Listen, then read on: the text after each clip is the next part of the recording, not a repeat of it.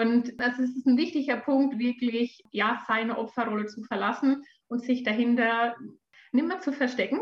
Und eben dann ganz großer Punkt, eben die Eigenverantwortung. Und da geht es wirklich auch ums Reflektieren vom, von Verhalten, von Emotionen. Und wie gesagt, die ganzen Bausteine greifen dann ineinander und das macht dann das Resilienztraining aus.